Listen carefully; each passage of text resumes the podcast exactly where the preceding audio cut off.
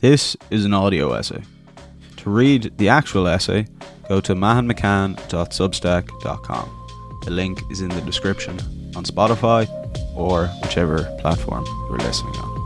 Oh!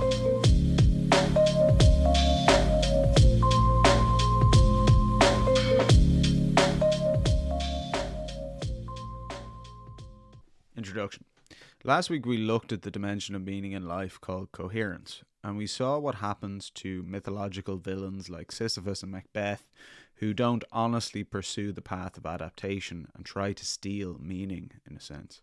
The result is a pointless life, which we want to avoid. So, how can we have a point in our lives, a purpose, a valued goal, a vision of the good to orient us in the chaos and absurdity of life?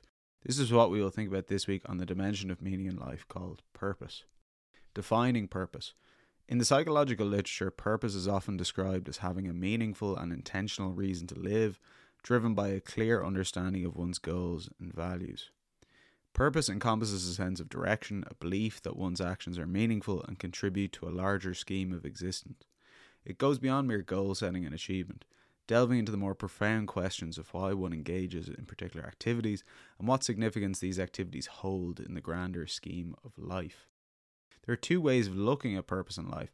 One as the purpose of life, which is a larger religious or theological question, and then another smaller version of purpose, which is how do I increase a sense of purpose in my life? And this is the question that we'll focus on in this essay, and then in the subsequent essay addressing the higher level religious and theological questions. Increasing purpose in life. Knowing thyself is the beginning of wisdom. Socrates. One treatment for depression that cognitive behavioral therapists employ is to get the individual to use a daily planner. In this daily planner, they must write down what they should be doing at every hour of the day. So essentially, you chop your 24 hours into hourly blocks and must choose what that hour will be spent doing, a goal for each hour of the day. Even at the time of sleep, the goal for these eight hours is going to be a restful sleep. This might seem like overkill, but there is a good neurochemical reason for this. Our positive emotion system is goal directed. In other words, positive emotions track your progress towards a valued goal. So if you have a valued goal every hour of the day, you'll make a massive jump in your positive emotion and increase your quality of life overall. We tend to consider purpose as a broad, overarching point to one's existence, like that the point of my life is to help people lose weight online and look great on holidays. But in our quest for complete clarity, purpose often becomes reduced to a social or economic function, often leaving people burned out and frustrated when their job or hobby doesn't scratch that transcendent itch. So rather than starting on the big abstract level of what is my purpose in life, we're going to start on the immediate, practical, and achievable level of daily life. In my early teens, I thought goals were for weirdos. The idea of sitting down and setting goals for myself and pursuing and achieving them seemed kind of fruity, to say the least. However, at the same time, my mental health was falling off the edge of a cliff, my sleep schedule non existent, and vices bouncing around in my soul like a troop of chimpanzees on a trampoline. The result was a lot of anxiety, depression, and a feeling of having little control over my life. Ironically, the answer was humility, reflecting on what the hell I was supposed to be doing, and realizing that peace of mind was the result of discipline and that this discipline across time was mediated by goals. I've constructed a goal system which I use for maximizing my own positive emotions as much as possible. And so, in constructing this system, you must address some of the bigger existential questions anyway. And so, discussing this system should help us kill two birds with one stone. Building your calendar brain. I started constructing this system like all great existential journeys by using Google Calendar. You can use any calendar, but that one was particularly convenient for me. When you open the calendar, you'll see before you, and I don't mean to be condescending, your life. Those 24 hours in a day are what life is. Oftentimes, when we consider purpose, we get all romantic about living in Prague and painting Shetland ponies, but the blank schedule is really what you face every day when you wake up. So, what do you want your day to look like? This is the question I began with. At the time, I was forced to work a brutal customer service job to survive and eat food, so that had to be on the schedule for eight hours a day by design.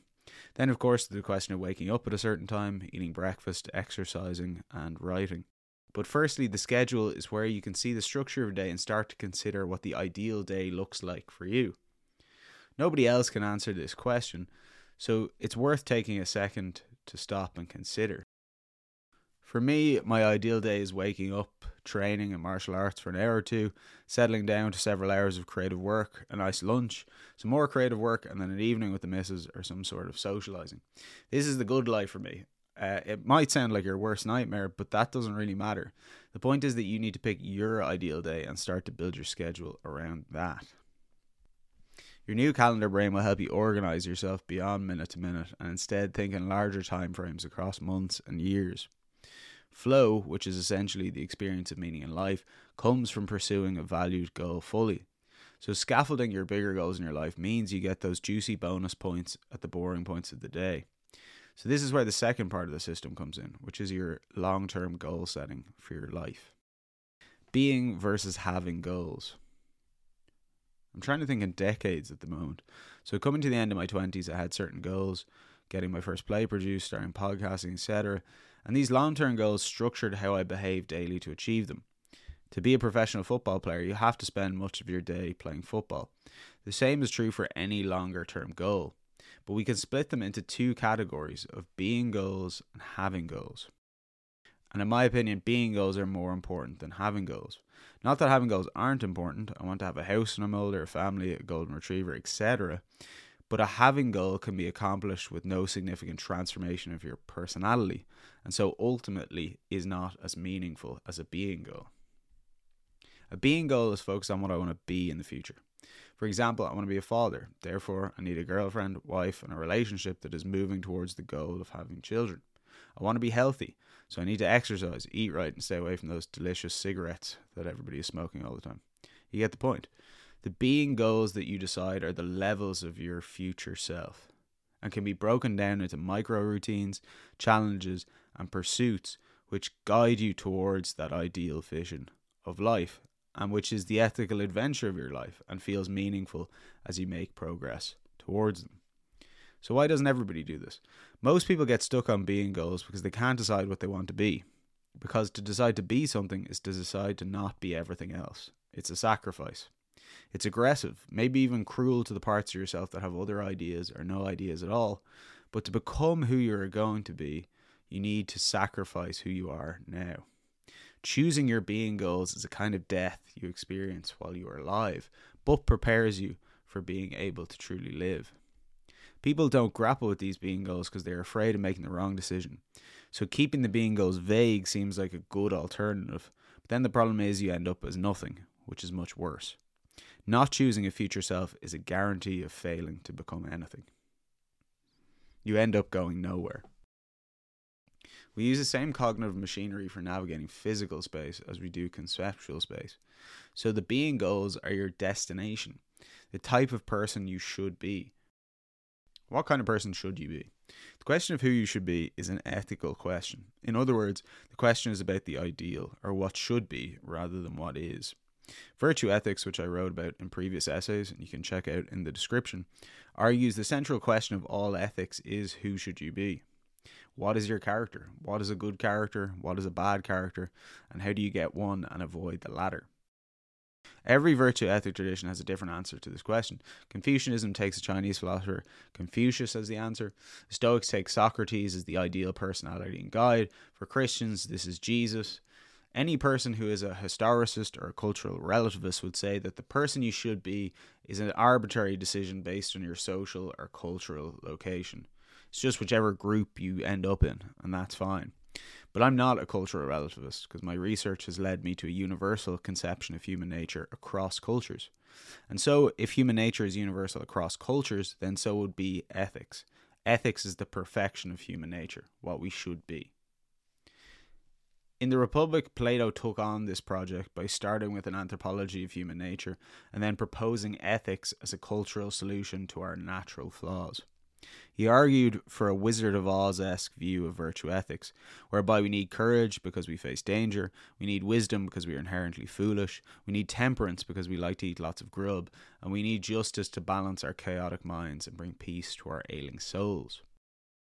On the journey, we get what we lack and become whole, unified, like the One. I love all that. It's a smooth and put together system, but I need not bore you with the details. What we really need to think about here is that when thinking about who you should be, role models embody the virtues. The role models are real but insufficient. The virtues are perfect but too abstract. And so, by opponent processing the two, you can start to get a grip on the type of person you should be and get a more fine grained picture of what being a good person means, which is really an insight into the good itself. And by the way, the good is God, which is what we're going to deal with in the next essay. I can't answer the question of who you should be, but I can indicate that it's a question of great importance, and so one that is worth considering and paying attention to in your day to day life. Back to the purpose system. Once you have a rough version of who you should be, your being goals, you can think in broader blocks of time. For example, I'm heading into my 30s, and so is my girlfriend, so this time will involve having children. This means I need money, a job, the ability to pursue my creative projects, help. But these challenges give me a purpose. I need to achieve these things before then, or else. So there are stakes to the game. In this case, my relationship suffering, potentially failing, and all the associated horrors of that. So I'm incentivized to do a good job and make progress towards my goals. So now you're in a position to set up your purpose system. I do this within the notes of my phone, although you can write it down anywhere that's convenient. The purpose system is a running project, so it's not something that you're just going to write down once and leave. It's a day to day activity that you work on and develop. Down in the bottom of my phone, I have my longest term goals, which might be over the next 10 or 20 years. Then below that, I have my goals for this year, which I choose after doing an annual reflection at Christmas time on the previous year. So, for example, I did my 2022 reflection and chose my goals for 2023. And then I keep those goals of 2023 in the middle section and tick them off one by one as I accomplish them.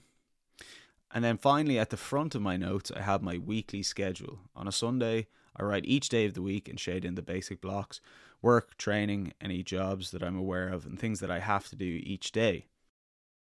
I try and think about what my future self needs from me. What does tomorrow me need for me to do today? And then I schedule this day to day.